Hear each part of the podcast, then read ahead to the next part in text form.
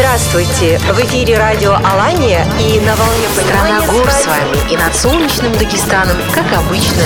Радио Кабардино-Балкарии приветствует весь Кавказ. В Прибрусе огромный приток. Из сердца Чечни призывает Азан. Добра и мира вам. Радио Ингушетия. Высокогорный юг и равнины. Карачаево-Черкесия. Край горных вершин и медовых водопадов. Примите наш привет. В эфире Ставрополье. В эфире радиожурнал «Зори Кавказа». Мы собираем всех вместе.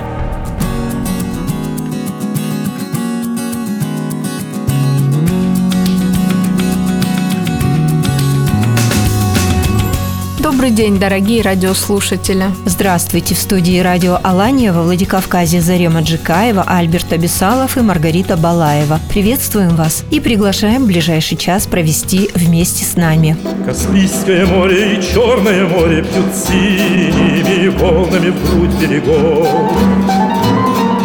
В снежных попахах кавказские горы пасут на вершинах стада облаков.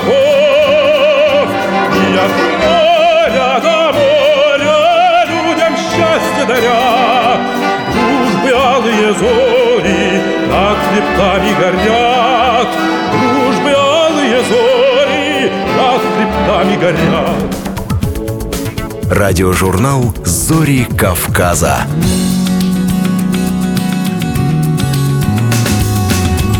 Программа подготовлена при участии всех филиалов Всероссийской государственной телерадиокомпании в Северокавказском федеральном округе. Вести Северный Кавказ.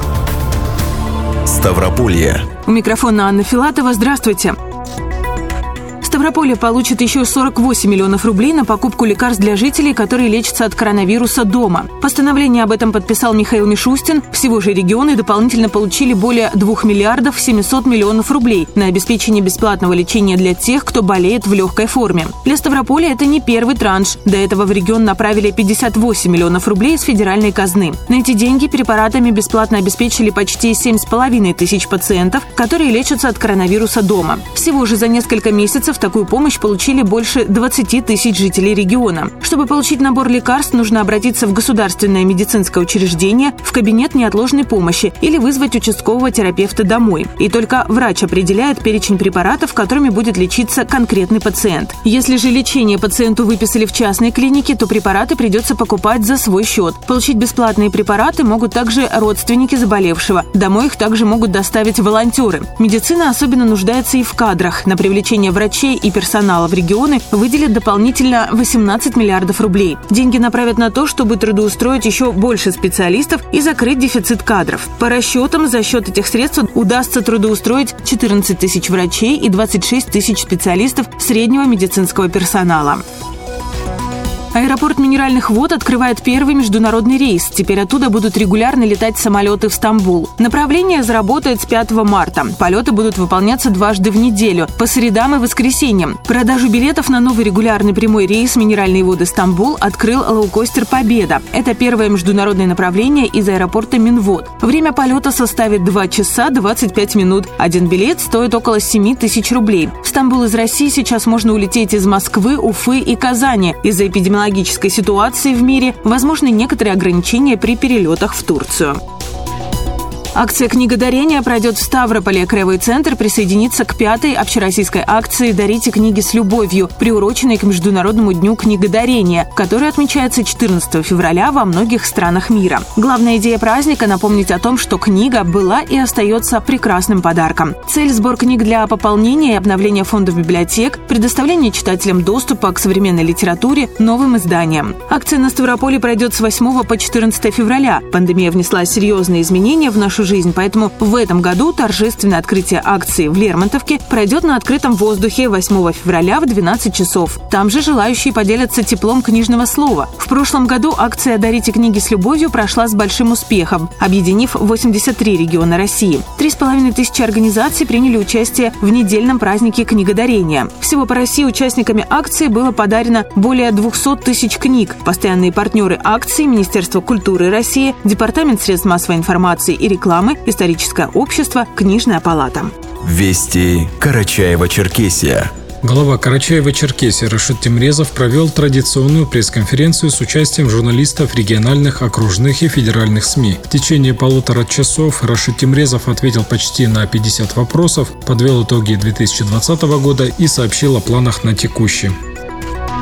В текущем году стартуют проектные работы по реконструкции драматического театра республики, а в 2022 году начнется его реконструкция. Здание красивое, его нужно капитально реконструировать, там будет пристройка и, конечно, помещение для полного удобства наших театров, гримерные и так далее. Об этом сообщил на встрече с представителями средств массовой информации руководитель республики Рашид Темрезов. Он также подчеркнул, что параллельно ведется работа по вопросу реконструкции Госфилармонии. По многочисленным просьбам жителей республики в 2021 году планируется издать еще один тираж книги «Сказки народов Карачаева-Черкесии». Напомним, что в конце прошлого года в регионе был издан первый тираж этой книги, где собраны сказки на карачаевском, ногайском, черкесском, русском и абазинском языках. Умар Тикеев специально для радиожурнала «Зори Кавказа». Вести Кабардино-Балкария. В Кабардино-Балкарии проходит традиционная неделя науки. Она проводится в целях продвижения научной деятельности и достижений молодых ученых региона. В этом году в вузах республики проходят образовательные интенсивы, конференции и мастер-классы. В конце прошлого года в регионе впервые была учреждена премия главы Кабардино-Балкарии по 5 номинациям в размере 100 тысяч рублей каждая. Есть и госпремия КБР в области науки и техники в 1 000 000 рублей и повышенная стипендия молодым ученым с 2 до 10 тысяч рублей. В настоящее время в республике действует 3 федеральных, 5 научно-государственных и 1 частное учреждение высшего образования. По 246 специальностям высшего образования обучаются более 13 тысяч студентов. В Нальчике появится Центр культурного развития. В здании разместятся помещения для проведения выставок, кинопоказов, творческие студии, мастерские, медиатека и помещения общественного пространства для самоорганизации жителей. Центр будет решать вопросы по поддержке творческих инициатив и социальной активности населения республики, развитию культурных ценностей и организации досуга, который будет интересен для разных социально-возрастных групп населения. Кроме этого, по сообщению мэрии Нальчика, на новом объекте появится кафе с игровой зоной. Вести Северная Осетия. В республике увеличивается протяженность автомобильных дорог и искусственных сооружений, на которых за счет средств нацпроекта «Безопасные и качественные автомобильные дороги» проведен ремонт и реконструкция. За первые 2 года реализации нацпроекта отремонтировано более 60 километров региональных и межмуниципальных дорог во всех районах республики. В пригородном районе реконструированы 3 моста, построенные еще в 50-х годах 20 века на автодорогах Октябрьская, Тарская и Моздок-Чермен-Владикавказ. Приведены в порядок и подходы к сооружениям. Это обеспечит больший комфорт, значительно повысит уровень безопасности дорожного движения. В этом году за счет средств нацпроекта в республике планируют провести ремонт более 70 километров дорог.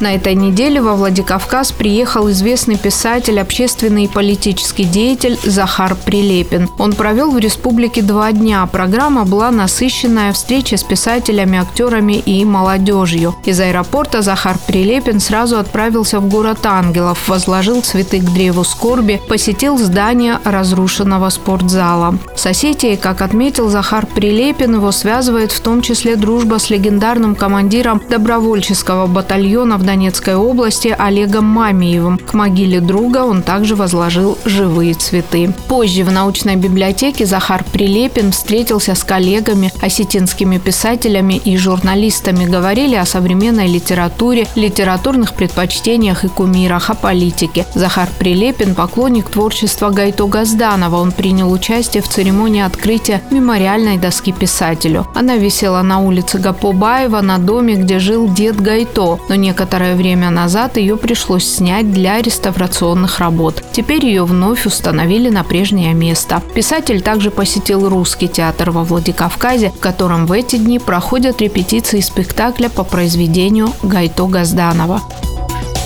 Зарема Джикаева для радиожурнала «Зори Кавказа». Вести Ингушетия. Пандемия коронавируса, которая, к счастью, потихоньку отступает, серьезным образом ударила по строительной отрасли нашей страны. Памятуя о том, что сфера строительства является одним из немногих драйверов развития Ингушетии, понятно, какое негативное влияние карантинные меры оказали на экономику республики в целом. Сдача в строй многих объектов из-за этого отодвинута на неопределенные сроки. Зависли графики выполнения конкретных работ. Ощущается нехватка рабочих. В числе объектов, сроки ввода в эксплуатацию которых сорваны из-за пандемии, находятся и объекты социального назначения города Назрани. Глава Ингушетии Махмуд-Али Калиматов в ходе инспекционной поездки посетил стройплощадки строящейся школы номер 3 в центре Назрани и детского сада, возводящегося в районе новостроек. Руководитель региона проверил ход работ, лично проверил качество стройматериалов и отделочных работ, пообщался со строителями, призвав их сделать все от них зависящее, чтобы образовательные учреждения радовали детей и их родителей долгие годы.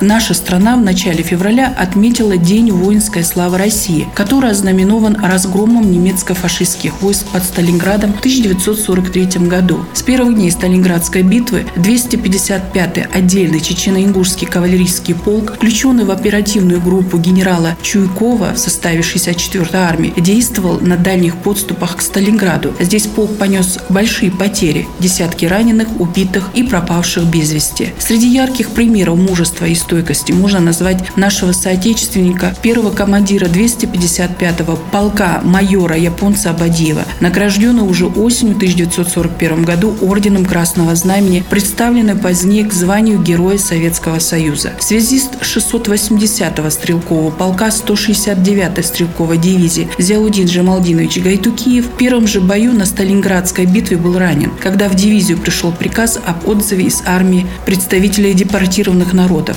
Зяудин поменял имя и отчество. Награжден медалями за отвагу, за боевые заслуги, за оборону Сталинграда, Зяудин Жамалдинович Гайтукиев скончался в июне 2019 года на 96-м году жизни. Отличился в боях под Сталинградом и сержант 255-го полка, командир минометного взвода Ахмед Исмурзевич Баркинхоев. За мужество в боях на Сталинградском фронте сержант Ахмед Баркинхоев был награжден медалью за отвагу, а 3 сентября 1943 года медалью за оборону Сталинграда. Под Сталинградом закончил свой боевой путь командир арт-дивизиона, исполнявший обязанности командира артиллерийского полка 203-й стрелковой дивизии майор Ахмед Дудургов. Получив тяжелое ранение, он вернулся на родину с орденами Красного Знамени, Красной Звезды и медалью за отвагу. В числе 17 тысяч защитников Сталинграда увековечены и имена наших соотечественников, несправедливо пребывавших в забвении больше полувека. Танзила Пугоева специально для радиожурнала «Зори Кавказа». Вести Чеченская Республика.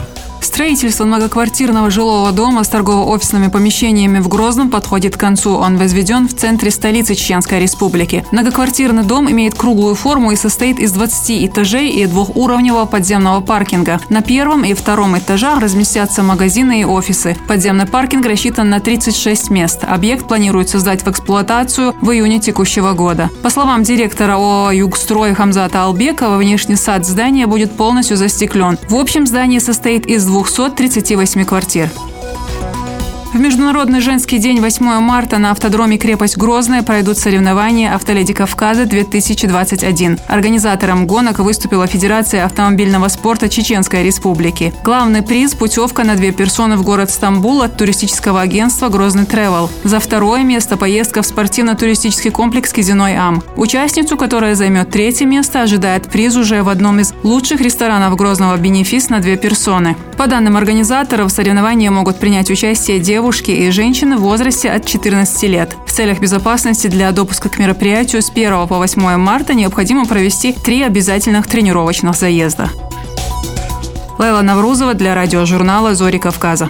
Вести Дагестан. В Рио главы республики провел встречу с представителями бизнес-сообщества Дагестана. Сергей Меликов подчеркнул: к сожалению, мы, понимая ключевую роль предпринимателей в современном обществе, одновременно видим, что потенциал бизнеса в Дагестане в полной мере не реализован. Глава региона отметил, что для его реализации имеются все предпосылки, и несмотря на объективные трудности, в республике проводится работа по улучшению условий для бизнеса. В качестве примера перечислил некоторые меры, снижение ставок ряда региональных налогов, предоставление отсрочек по арендным платежам, прямая финансовая поддержка. Голосовой сервис на основе искусственного интеллекта службы 122 «Мадина» разработан компанией «Ростелеком» и внедрен в практику Министерством цифрового развития совместно с Минздравом региона. Умный сервис позволит значительно сократить время пребывания в медучреждениях до минимума, автоматически вызовет врача на дом по номеру медстрахования и проконсультирует по необходимым вопросам. Исторический парк «Россия. Моя история» в Махачкале запускает проект «История Каспийской нерпы», направленный на привлечение внимания общественности к проблемам экосистемы Каспийского моря. Это тематические экскурсии, кинопоказы, онлайн-экскурсии. Символом проекта выбрана Каспийская нерпа, внесенная в Красную книгу России. Бедянися Гусейнова для радиожурнала «Зори Кавказа». Радиожурнал «Зори Кавказа».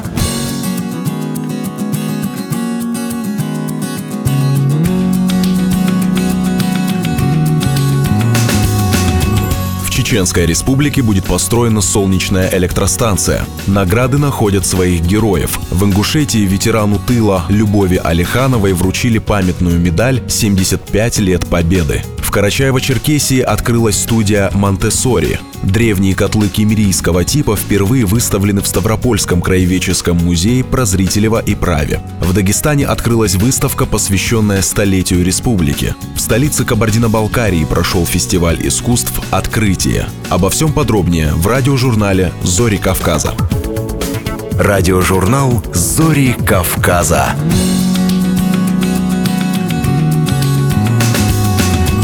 Корреспондент ГТРК «Война» Асланбек Атуев изучил перспективные инвестиционные проекты. Первую в Чеченской Республике солнечную электростанцию мощностью 5 мегаватт планируют запустить на Урском районе в марте 2021 года. В проект было инвестировано более 500 миллионов рублей. Группа компаний «Хэвел» является пионером в области солнечной энергетики в России, задающей тенденции для развития отрасли в стране и вносит значительный вклад в сохранение ресурсов планеты, а также окружающей среды, в том числе за счет снижения выбросов СО2 в атмосферу. По словам заместителя министра промышленности энергетики Чеченской Республики Магомеда Закирова, для строительства солнечных электростанций наиболее перспективной является равнинная часть территории региона. Инвестпроект был реализован на конкурсной основе, говорит он. В соответствии с постановлением правительства Российской Федерации от 23 января 2015 года за номером 47, в 2020 году в Чеченской Республике состоялся конкурсный отбор по включению объектов возобновляемых источников энергии в схему и программу перспективного развития электроэнергетики региона на 2021-2025 года, по итогам которого «Хэвел региональная генерация», входящая в состав групп компаний «Хэвел», была признана победителем. По итогам конкурса ООО «Хэвел региональная генерация» выполнила комплекс работ по строительству Наурской солнечной электростанции, установленной мощностью 5 мегаватт в Наурском районе Чеченской Республики.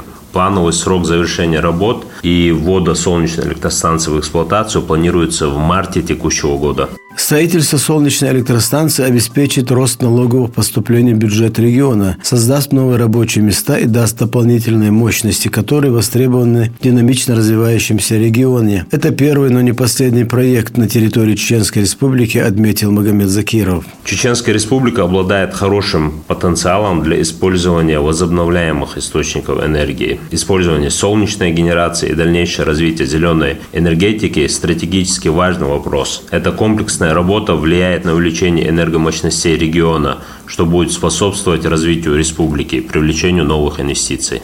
Эксплуатационный срок работы солнечных панелей 25 лет. Срок окупаемости данного проекта более 10 лет. После завершения строительства будет создано около 15 рабочих мест.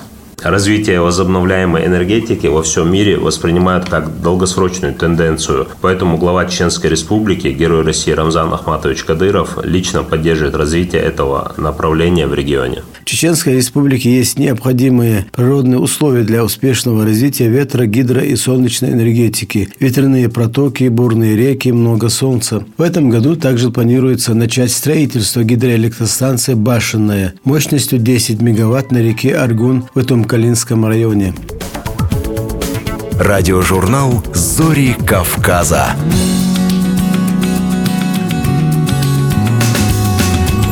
Спустя десятилетия награды находят своих героев. Награда нашла и Любовь Алиханову. Ветерану тыла исполнилось 92 года. Поздравить пришли представители регионального отделения Всероссийского союза ветеранов. И не с пустыми руками. Подробности в сюжете корреспондента ГТРК Ингушетия Танзилы Пугоевой. Великая Отечественная война – это не только фронт, но и тыл. Среди кузнецов победы были и дети, которые наравне со взрослыми работали на заводах и фабриках, в поле и помогали рыть окопы. К сожалению, бурное течение времени забирает у нас не только фронтовиков, но и тыловиков. К одному из тех, на чью долю выпали страшные испытания, наведались представители Всероссийского союза ветеранов и наша съемочная группа. Это не первая встреча Любови Исмурзиевны Алихановой с представителями регионального отделения Союза. К сожалению, этому поспособствовали печальные обстоятельства. 3 недели назад ветеран перенесла 2-й инсульт, и потому помощь от общественной организации была крайне необходимой. Рассказывает Магомед Гелисханов, председатель регионального отделения Российский союз ветеранов в Республике Ингушетия.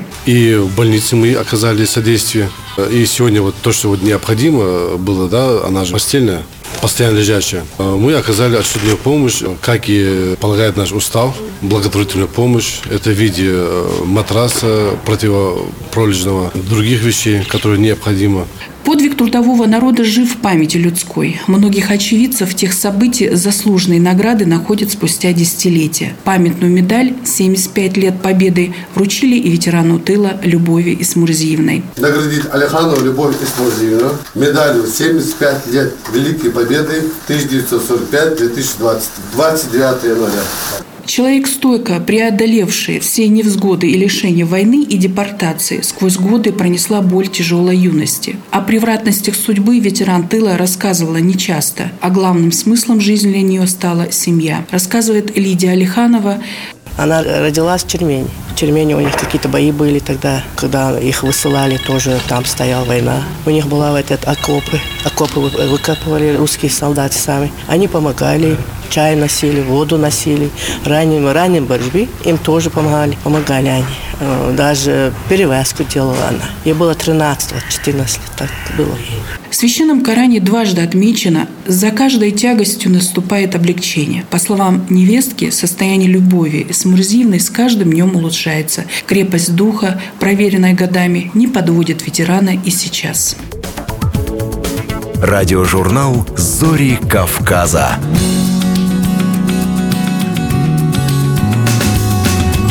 Сложно сегодня найти родителя, который никогда не слышал о садах и школах Монтессори. Многие сгорают от желания отдать туда ребенка. Теперь такая возможность появилась у жителей Карачаева-Черкесии, где открылась студия Монтессори. Корреспондент ГТРК Карачаева-Черкесия Умар Тикеев встретился с руководителем студии Екатериной Борисовой, которая рассказала об особенностях этой методики, основных принципах и возможных недостатках. Хотелось бы у вас узнать о том, как появилась идея создать студию, и сложно ли было пройти путь от идеи до действующего проекта? Я многодетная мама, у меня 3 детей. Я попала в социальный проект, где многодетным мамам совершенно бесплатно предоставлялась возможность обучиться на Монтессори педагога в рамках Международного института Монтессори педагогики. И так я стала Монтессори педагогом. И я начала вокруг себя собирать комьюнити людей, которые понимают, что такое Монтессори педагогика, которые понимают, насколько она может быть эффективна в воспитании детей. И мы оформили заявку в фонд президентских грантов, подали ее, очень высокий балл получили поддержку. Как проходят вот эти занятия? Они всегда индивидуальные или, как вы сказали, бывают и групповые? Групповые чаще или все-таки индивидуальные? На первое занятие мы приглашаем родителя и ребенка вместе. И присутствуют также 2 педагога. Один педагог спрашивает родителя, заполняет анкету. Все моменты касательно ребенка, которые нас интересуют. В это время другой педагог знакомит ребенка с нашей студией. После того, как анкета заполнена, родитель также мы можем ему провести экскурсию, он может посмотреть, какие пособия. Некоторые пособия мы даже даем попробовать родителям использовать. И все вопросы, которые есть у родителя, в принципе, на первом занятии мы стараемся ответить и показать, проиллюстрировать. Было, да. Второе занятие проходит таким образом. Приходит ребенок и педагог 1 на 1 с ним. Учебное занятие проводят, там и презентации, и знакомые знакомства в зависимости от того, какой темперамент у ребенка. Затем мы стараемся включить ребенка в группу. Если ребенку показаны индивидуальные занятия из-за особенностей характера его или особенностей здоровья, мы проводим индивидуальные занятия. Но в основном и все родители, и все дети готовы к групповым занятиям. Вот это как-то связано с вот этими сенситивными периодами? Естественно. Ну, вот если об этом чуть-чуть рассказать, я думаю, что радиослушателям будет интересно. Родителям. Естественно. Правильно вы сказали про периоды. Вся монтессори педагогика завязана на том, что учитываются сенситивные периоды. В том или ином возрасте ребенок с легкостью может овладеть тем или иным навыком. В этом смысле не надо торопиться с некоторыми навыками. Например, даже обычные навыки самообслуживания, вплоть до туалета, например, родители. Некоторые очень торопятся. Они могут потратить месяцы на то, чтобы вне сенситивного периода учить ребенка ходить на горшок, в то время, когда в соответствующий период буквально за несколько дней можно его этому научить. Участие в проекте принимают дети с ментальными нарушениями. Там есть небольшой сдвиг в этом смысле. Есть просто навыки, которые дети в связи со своими ограничениями здоровья, нарушениями здоровья, просто они ими овладеть осознанно или используя сенситивные периоды не смогут. То есть мы либо можем адаптировать какой-то навык, либо можем заменить его каким-то навыком. Какое оборудование используете? И вот что за пособие? Где вы их берете? Это дорогостоящее оборудование? Это дорогостоящее оборудование. Монтессори оборудование в Российской Федерации выпускают всего 2 завода. В Омске и в Санкт-Петербурге. Мы сотрудничаем с организацией Монтессори Питер и закупаем у них все оборудование. У них все сертифицированное оборудование. Как и в любой системе, наверняка там есть какие-то недостатки, может быть, какие-то нюансы. Интересно узнать ваше мнение, потому что многие пишут и говорят о том, что, например, в педагогике Монтессори таких спорных моментов много. К примеру, часто, я видел, пишут о том, что минимальное участие педагога и, видимо, родителей это, может быть, не устраивает или они не согласны с этим. Мне кажется, что это скорее преимущество, когда у ребенка есть возможность проявить собственную инициативу. Не всех дети готовы. Очень долго многие дети идут к самостоятельности, к собственной инициативе.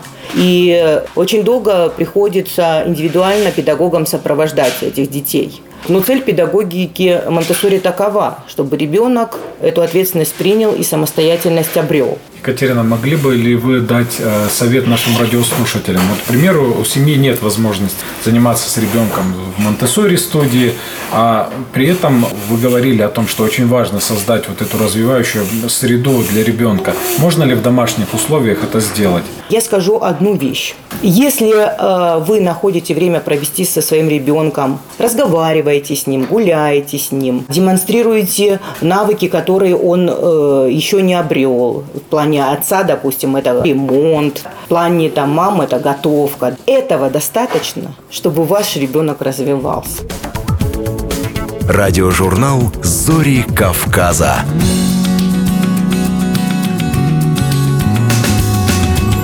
Впервые в Ставропольском краеведческом музее Прозрителева и Правы выставлены древние котлы киммерийского типа. Таких найдено всего 30 штук. Некоторые хранятся в фондах главного музея края. И сейчас у ставропольцев есть возможность увидеть 2 котла на мини-выставке, рассказывает корреспондент ГТРК Ставрополья Анна Филатова. Впервые в Ставропольском краеведческом музее Прозрителева и Правы выставлены древние котлы киммерийского типа. Таких найдено всего 30 штук. Некоторые хранятся в фондах главного музея края. И сейчас у ставропольцев есть возможность увидеть 2 котла на мини-выставке. Первый котел был найден в 1954 году. Его случайно выкопали ковшом экскаватора близ Михайловска, тогда села Шпаковского в Кургане. Сначала подумали, что это ваза, но ученые пришли к выводу, что это котел, так как стенки его были в копоте. Находку передали в музей, рассказала заведующая отделом археологии Ставропольского музея-заповедника имени Прозрителева и Права Светлана Кравцова.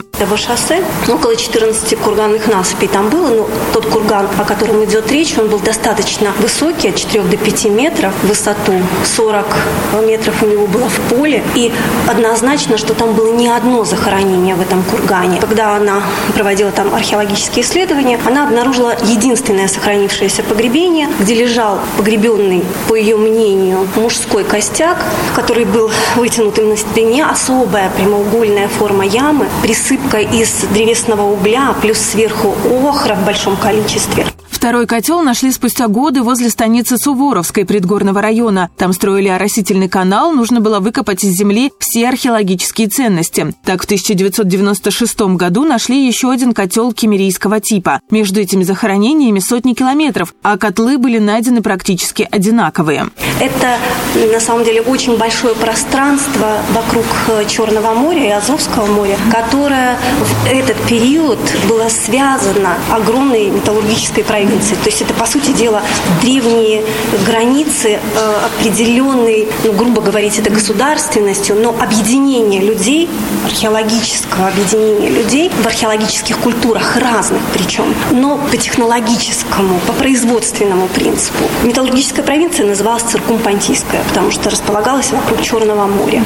И вторая ее фаза как раз связана с эпохой Средней Бронзы. И в это время на нашей с вами территории существует несколько таких очагов металлообработки. Вот сосуд, который вы видите из Суворовска, он проходил из Кубанского очага этой большой металлургической провинции. Уникальная выставка предметов быта древнего народа, которые были обнаружены на территории Ставрополья, продлится в Краеведческом музее до конца марта. Радиожурнал «Зори Кавказа».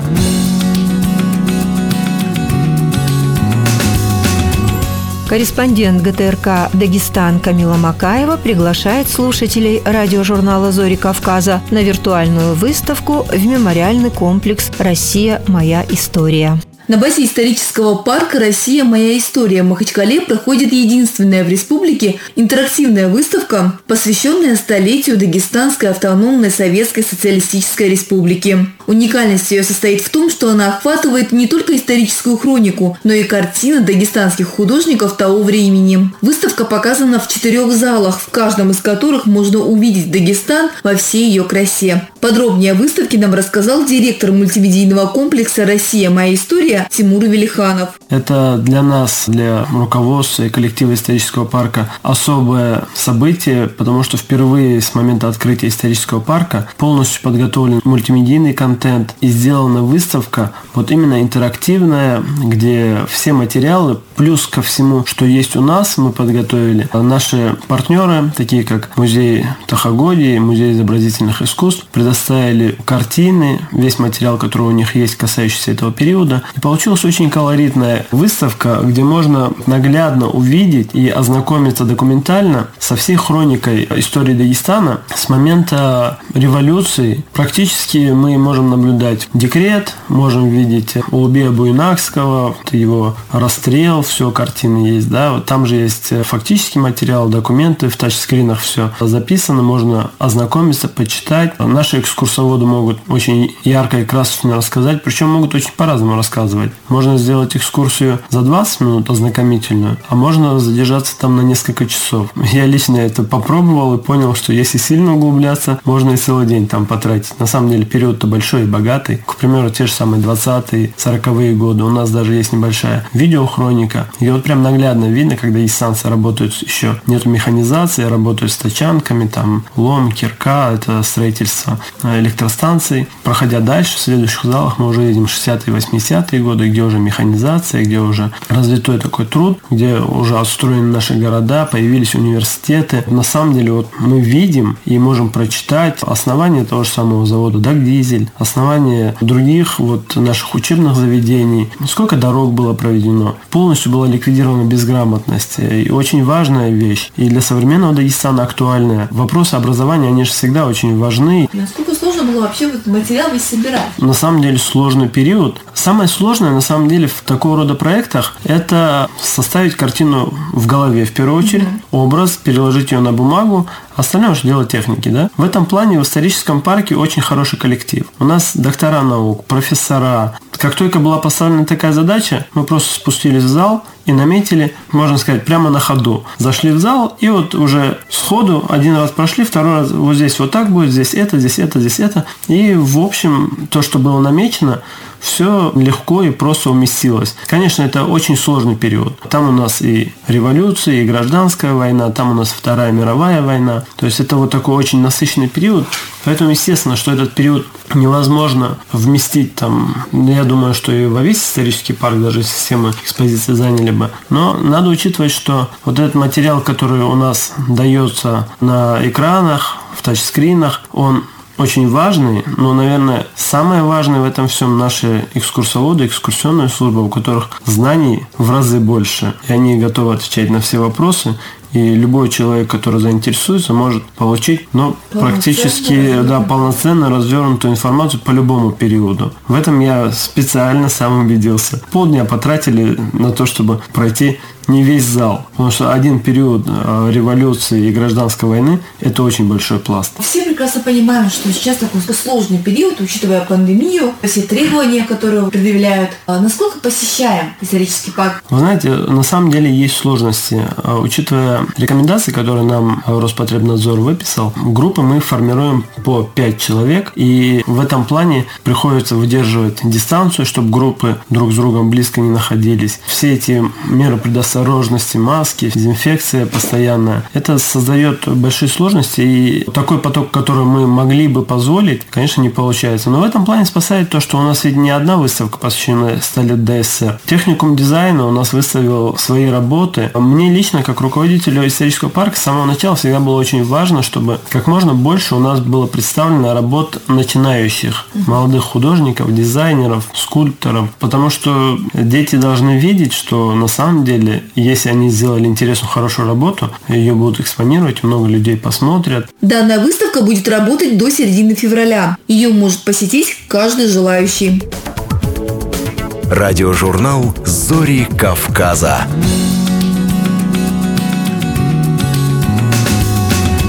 Третьего февраля 83 года исполнилось бы заслуженному деятелю искусств России, первому профессиональному балетмейстеру Осетии Хаджисмелу Варзиеву. Его вклад в хореографическое искусство Осетии трудно переоценить. Подробнее в материале корреспондента ГТРК «Алания» Маргариты Балаевой.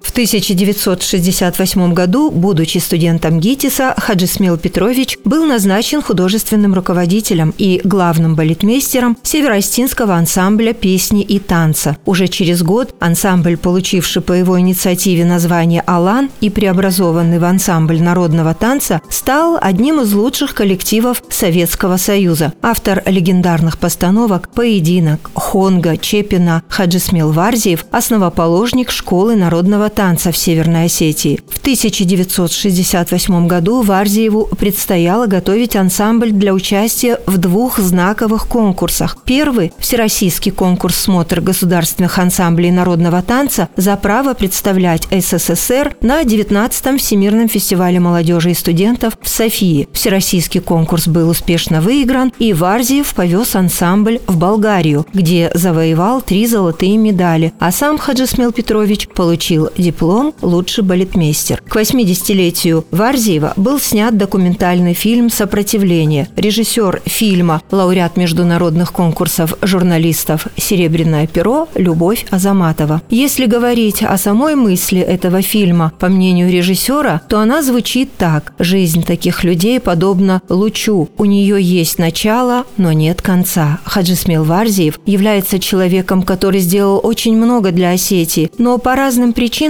оказался в тени, ему не додали того внимания, той любви, которую он заслуживал. Своими воспоминаниями о деятельности Хаджисмела Петровича Варзиева с нашей программой поделился заслуженный артист России и народный артист Северной Осетии, выпускник ГИТИСа Феликс Царикати. Сегодня родился Хаджисмел Петрович Варзиев.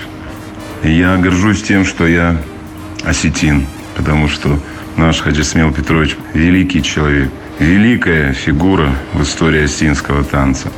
Самый первый дипломированный балетмейстер республики. Я горжусь тем, что я учился с Варзиевым в одном институте. И уже на втором курсе ГИТИСа он готовил репертуар ансамбля «Алан» в 2 отделения. Раньше ансамбль «Алан», там были хор, а когда пришел туда Хаджисмел Петрович, увеличился состав музыкантов, увеличился состав танцоров.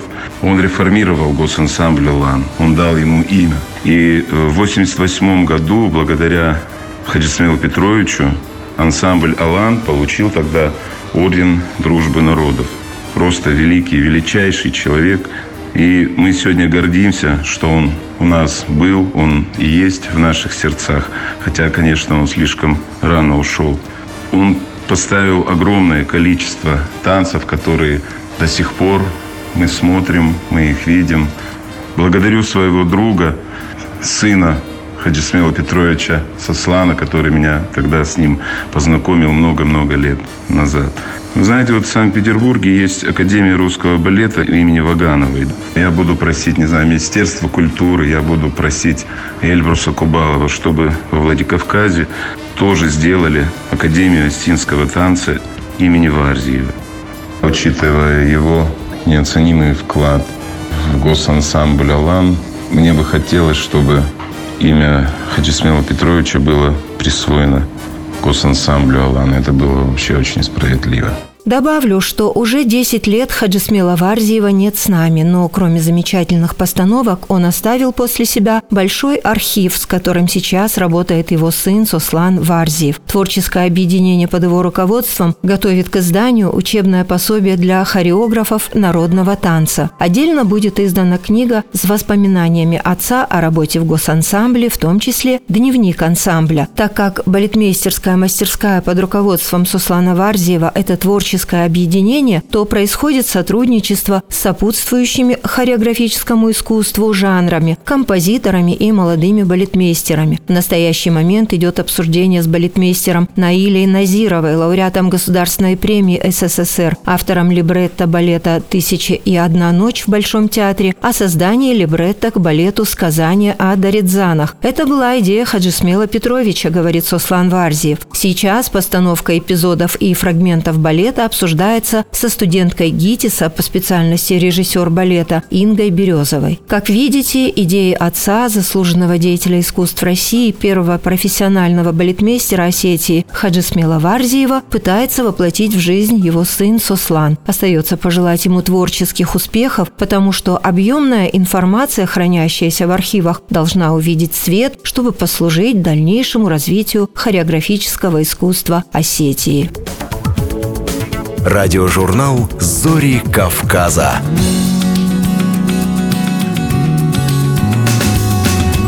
В Нальчике состоялся фестиваль искусств «Открытие». Молодые таланты Северного Кавказа и Санкт-Петербурга объединились на одной площадке, которая стала одновременно музыкальной сценой и выставочным залом. На фестивале побывал и корреспондент ГТРК «Кабардино-Балкария» Владислав Васин. Традиционная музыка, блюз, электроника и баллады. Такой жанровый разброс стал визитной карточкой фестиваля «Открытие», где музыканты из разных регионов России объединили абсолютно разную аудиторию. Фестиваль «Открытие» – это презентация новых имен в искусстве, что и дало название мероприятию. Такой же принцип лежал и в основе подбора участников выставки. Помимо музыкальной программы, фестиваль представил экспозиционную часть, которую организаторы назвали «Присутствие». Идея выставки состояла в том, чтобы напомнить о том, что окружает нас. В разных стилях, технике и жанрах, выставка молодых художников и фотографов Кабардино-Балкарии иллюстрирует характер и черты каждого автора. От повседневных, но символичных сюжетов до энергичных, ярких опытов в постмодернизме. Среди них молодой художник Заира Жабалиева. Это первый фестиваль. До этого у меня была своя персональная выставка, тоже несколько месяцев назад буквально. Пишу в основном пейзажи, натюрморты, символичный реализм, может, вот что-то такое, я бы так назвала. Особенным для слушателей стало выступление солиста Дагестанской госфилармонии Шамиля Шарафалиева. Музыкант исполнил классические народные произведения на таре, струнном щипковом инструменте, распространенном в Закавказье и странах Ближнего Востока. Окончание тар вы могли слышать во многих инструментах, начиная с ситара, заканчивая гитарой. И так очень огромное количество музыкальных инструментов, именно струнных, где есть окончание тар. А все очень просто. Дело в том, что с персидского, откуда родом этот инструмент, слово тар переводится как нить или же струна. То есть все инструменты, на которых есть струны, на Востоке, они в конце добавлялось слово тар. Как говорят на Востоке, есть три языка: арабский для науки, турецкий для войны и персидский для искусства. То есть почти вся культура и искусство на востоке от Персии. Вообще говорить, если об этом инструменте, то он достаточно древний. Есть изображения, которые датируются 12 веком на надгробных плитах в Армении. То есть инструмент успел появиться на территории Ирана современного и добраться уже в Закавказье. И там он уже в то время тесно влился в местную культуру. И в 2012 году этот инструмент был включен в список нематериального наследия ЮНЕСКО.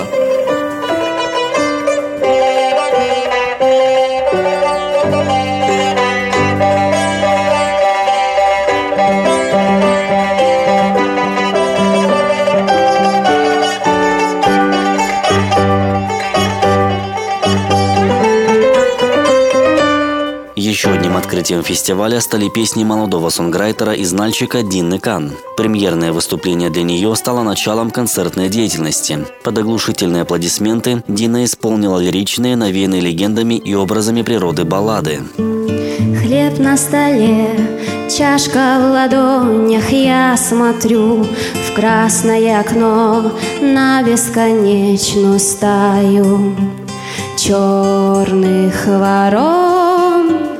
Ты говоришь, и все, конечно же, так, но я промолчу, ведь что-то сломалось внутри, в сердце моем. Фестиваль открытия продлился несколько дней, и за ограниченное время организаторам удалось подарить зрителям огромное количество впечатлений и эмоций. Площадка, собравшая творческую молодежь из разных регионов, продолжает свою работу. И уже сегодня вечером каждый желающий может увидеть выступление образцового детского хора первой детской школы искусств «Нальчика». Радиожурнал «Зори Кавказа».